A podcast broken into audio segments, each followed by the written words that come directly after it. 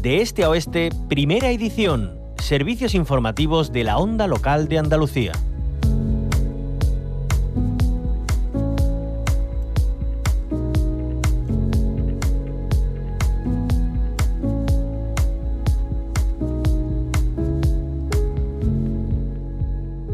Friday for Future y Alianza Global por el Clima eh, llaman hoy a la movilización por el fin de los combustibles fósiles. En Andalucía, Equo Verdes eh, apoya estas movilizaciones convocadas en todas las provincias del país, también en nuestra tierra. Nos adentramos en sus argumentos y también en la, especial llamada que hacen a la juventud. Para ello saludamos a Manuel Pérez, el portavoz de Verdes Eco Andalucía. Bienvenido, Manuel. Hola, buenos días. Bueno, eh, Manuel, en primer lugar, eh, ¿cuáles son eh, los motivos que llaman a esta convocatoria y por qué la apoyan desde Verde Seco Andalucía? Pues mira, la idea fundamental es que el día 20 hay una cumbre en Nueva York en la que, a la vista de los datos del último panel climático de Naciones Unidas, pues se está viendo que, no, que se están incumpliendo los objetivos que se habían planteado en la cumbre de París, aquella famosa cumbre en la que se planteó que todos los países se comprometían a reducir para 2030 eh, la la, eh, los gases de efecto invernadero, la emisión de gases de efecto invernadero para reducir la temperatura que no superara el grado y medio con respecto a la época preindustrial y, el panel este último de, la comunidad científica pues está diciendo que estamos lejos de ese objetivo, es decir, que nos acercamos posiblemente, si no se hace nada rápidamente, eh, lleguemos a, superar los dos grados de temperatura global, el aumento de en dos grados la temperatura global para 2040. Entonces, mm, eh, es una llamada de atención precisamente porque no se están haciendo las cosas, los compromisos que se habían que los países habían decidido, que era pues ir reduciendo paulatinamente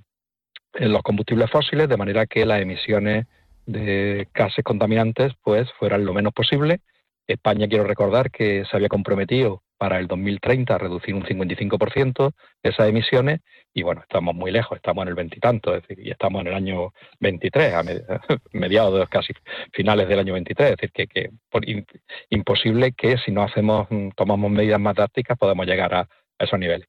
Y bueno, estamos viendo eh, pues cuáles son las consecuencias del cambio climático, ¿no? aparte de eh, aumento de las temperaturas, llevamos pues eh, a lo largo del verano cinco olas de calor, hemos vivido recientemente un, huracán eh, de los que suele haber en, el, Golfo de México, no en el Caribe, en, en Grecia, que ha sido devastador, unas lluvias torrenciales en Libia,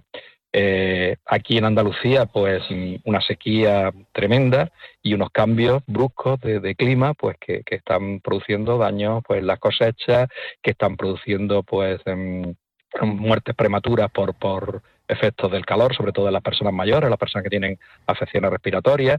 y, bueno, pues es una llamada de, atención, teniendo en cuenta además que eh, está prevista una cumbre climática en, a finales de año, en diciembre, en, en Emiratos Árabes, en Dubái, eh, y que, bueno, precisamente eh, no es, eh, Emiratos Árabes no es de los países que se prodiguen en, buscar alternativas de energía renovable, es decir, ellos siguen con el petróleo y el gas y tal, ¿no? Es decir, que, entendemos que, bueno, que no solamente no, los países no están tomándose en serio la, urgencia de, luchar contra el cambio climático, sino que encima pues se hace un lavado de cara ¿no? de países que además son de los que eh, produce la gran parte de los combustibles fósiles, que son los que los que responsables de esas emisiones de gases de efecto invernadero, y, nos llevamos a una cumbre climática allí. Es decir, en fin, no tiene, no tiene ni pie ni cabeza. Mm. Entonces, bueno, esta es la primera, eh, esta convocatoria del día 15, de mañana viernes, es la primera actividad global que se plantea de cara a la cumbre, eh, a la, COP28, que es la que se celebrará en Dubái, y eh, está previsto pues que en los meses, en octubre y en noviembre, pues se sigan haciendo convocatorias de este tipo, pues para seguir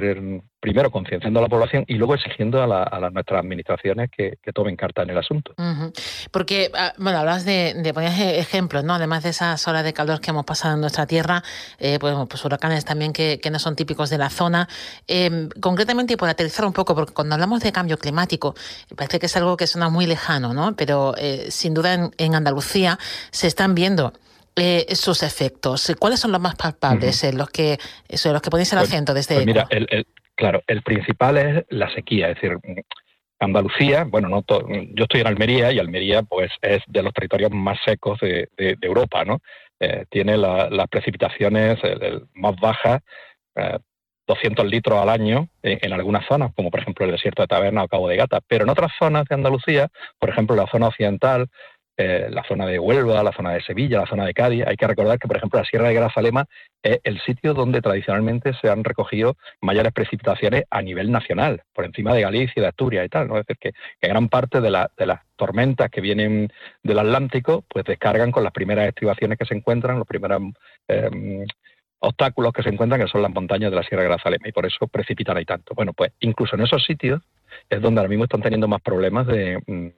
eh, sobre todo de mm, los pantanos están en, unos mínimos históricos y ya está habiendo restricciones no solamente para la agricultura, sino incluso para el consumo humano. Muchos pueblos, hemos visto este verano noticias como en la Costa del Sol, en la zona de Cádiz, pues eh, estaban cortando el agua a determinada hora, incluso algunas poblaciones donde tenían que llevarlo con, camiones y tal, porque no, no había suministro, ¿no? Eh, pero junto a eso, pues lo que, lo que estábamos hablando, es decir, esos cambios bruscos de, temperaturas que hacen que eh, esta primavera, por ejemplo, mm, tuvimos unas temperaturas que eran eh, pues propias del verano. Después en junio llovió. Las plantas que están en plena floración, pues mm, tienen unas costumbres, ¿no?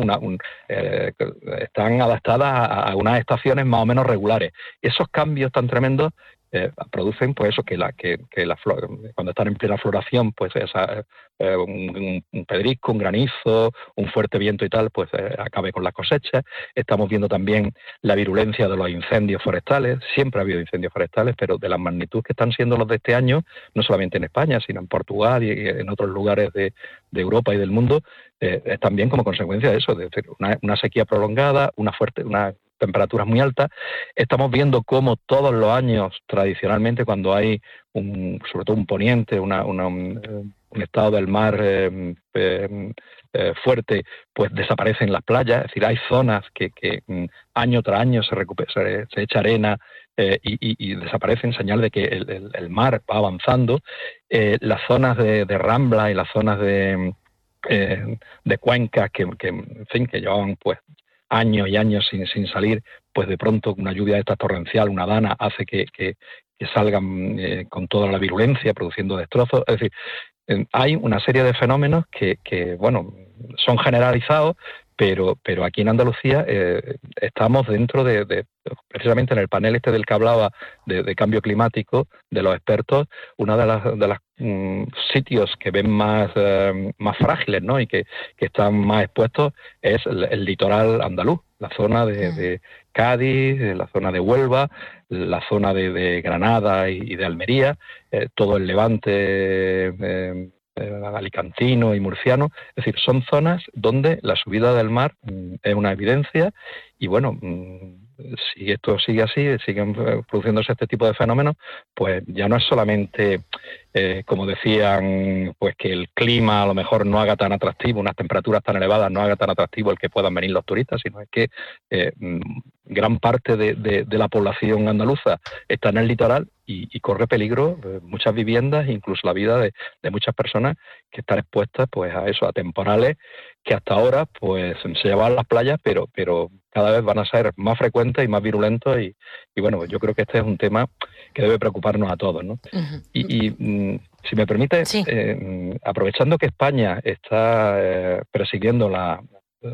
la Comisión Europea este semestre y que hay pues cumbres de ministros, por ejemplo, va a haber una ahora a principios de octubre en Granada, eh, yo creo que, España, precisamente por, lo que estamos diciendo, porque es un país y, Andalucía,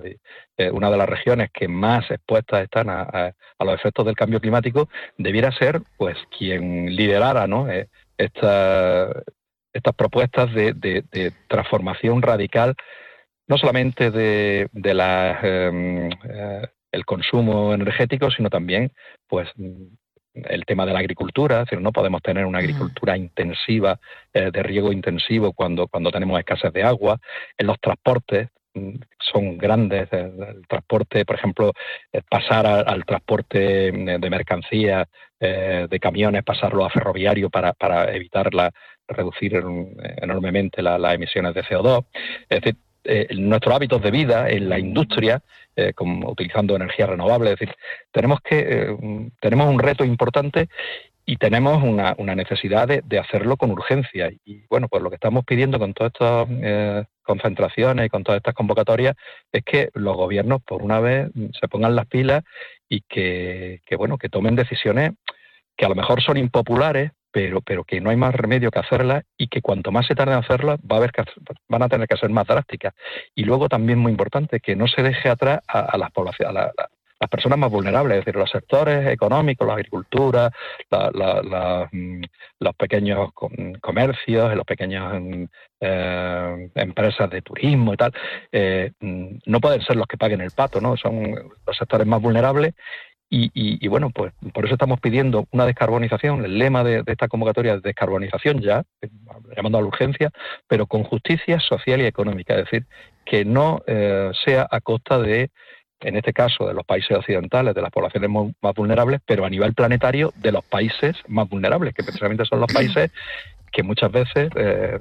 nos, llama, nos, llama, la atención la cantidad de migración que hay. Bueno, es que, es que hay ya millones de personas que migran del continente africano, del sudeste asiático, hacia zonas eh, más elevadas, porque em, están viviendo pues eso en una situación dramática de sequía, de falta de suelo, de por, efecto de la erosión y, bueno, si todo eso lo unes pues a unas economías que son débiles, a unas mm, eh, políticas, unos países pues que muchas veces no tienen sistemas democráticos y tal, bueno, pues todo eso hace que, que esa, esa oleada humana sea imparable. Es decir, mm. que, bueno, la gente pues va a ir buscando los sitios en los que, los que puede vivir. ya no es, subsistir. Eh,